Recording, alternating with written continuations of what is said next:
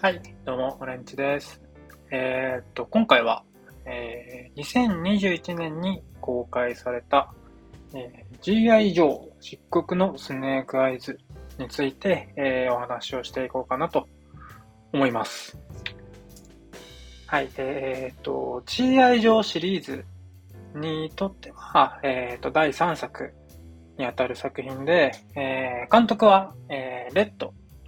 えーダイバージェントシリーズの、えーロバルロベルト・シュバンケで、えーですね。はい。で、僕自身あんまり意識したことのない監督さんなんですけども、まあ、レッドとか、えーまあ、GI ジョーとかを監督しているのを見るに、まあ、えーグラフィックノベルみたいな作品を映画化するのが、まあ、好きな監督さんなんですかね。はい。で、えっと、主演は、えークレイジー・リッチとか、えーラストクリスマス、えーなどに出演していた、えーヘンリー・ゴールディングが務めていますと。はい。えっ、と、で、タイトルの通りですね、えーまあ、GI 上の、ま、切り込み隊長ともいえる、えースネークアイズにスポットライトを当てた作品で、えースネークアイズに、まあ、スポットライトを当てたということで、まあ、スピンオフかつ、前日端的な位置づけなのかなっていうふうに僕は思ってたんですけども、どうやら、えーと、リブートのようですね。なので、まあ、前2作で語られていたような、まあ、スネークアイズのこととはちょっと大きく異なっていたかなと思います。ざっくり、まあ、本作が、えどんな感じなのかっていうふうに言ってみると、まあ、ハリウッドで、まあ、醸成されてきたあ忍者映画の最新版で、えー小杉一家が作り上げてきた忍者映画みたいな趣が、まあ、好きな方にとっては、まあ、バチッとハマる作品なのかもしれないなっていうふうに思いました。はい。まあ、なんだか、あのークエンティン・タランティーノが好きそうな感じがしたなって個人的には思いましたね。ただですね、えー往年のハリウッド忍者映画と比べると、まあ、きちんと日本でロケを行っているのは、まあ、好印象でした。えーでなんとですね、まあ、嵐影のアジトは、まあ、姫路城がロケ地となっているようですね。はい。ただ、残念ながらですね、えーまあ、個人的には、まあ、好みではない映画で、えーまあ、おすすめとしてもあんまり高くはないのかなっていうふうに思います。はい。で、まあ、それでなぜかっていうと、えーまあ、登場人物たちがですね、まあ、脚本に操作されているような、えーまあ、感覚が、まあ、強く感じてしまいまして、まあ、登場人物のあ言動とか、まあ、行動に、えー血が通ってないように、えー感じてしまったんです。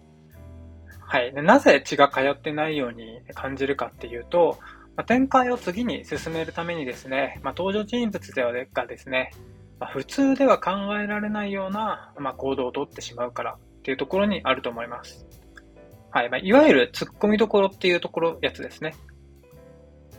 例えば、あある重要なアイテムの場所や、まあ、そのセキュリティを、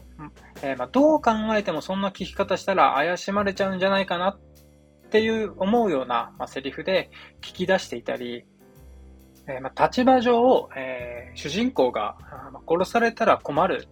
相手を、えーまあ、怪しまない方がどうして、どうかしているような方法で、その人物を主人公が守ってしまったりと、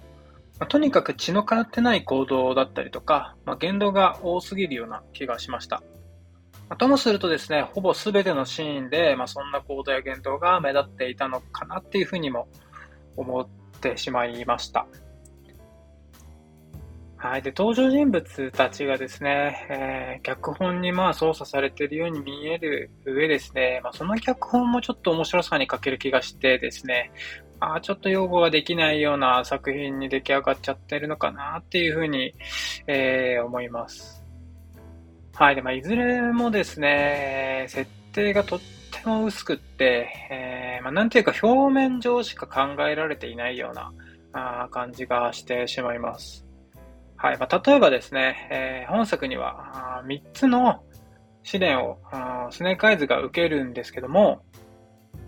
まあ、526をもう完全に無視して、えーまあ、超個人的な感想を言ってしまうと、まあ、どの試練も、あの、面白くないんですよね。はい。まあとはいえですね、えー、まあ、小小杉時代の見せ場たっぷりな忍者映画が、まあ、好きな人にとってはやっぱり刺さる作品なのかなっていうふうにも思います。はい。えー、で、まあ、そういったところからなのかもしれないですけども、えー、絵的なかっこよさには、えー、とてもこだわってる作品なので、まあ、好きなカットを時間で止めて、えー、絵として飾るくらいだったらよく見えるのかなっていうふうに僕の中では思いました。はい。えー、そんな感じで、えー、GI 上出国のスネークアイズについて、えー、簡単に語ってみました。はい、最後までありがとうございました。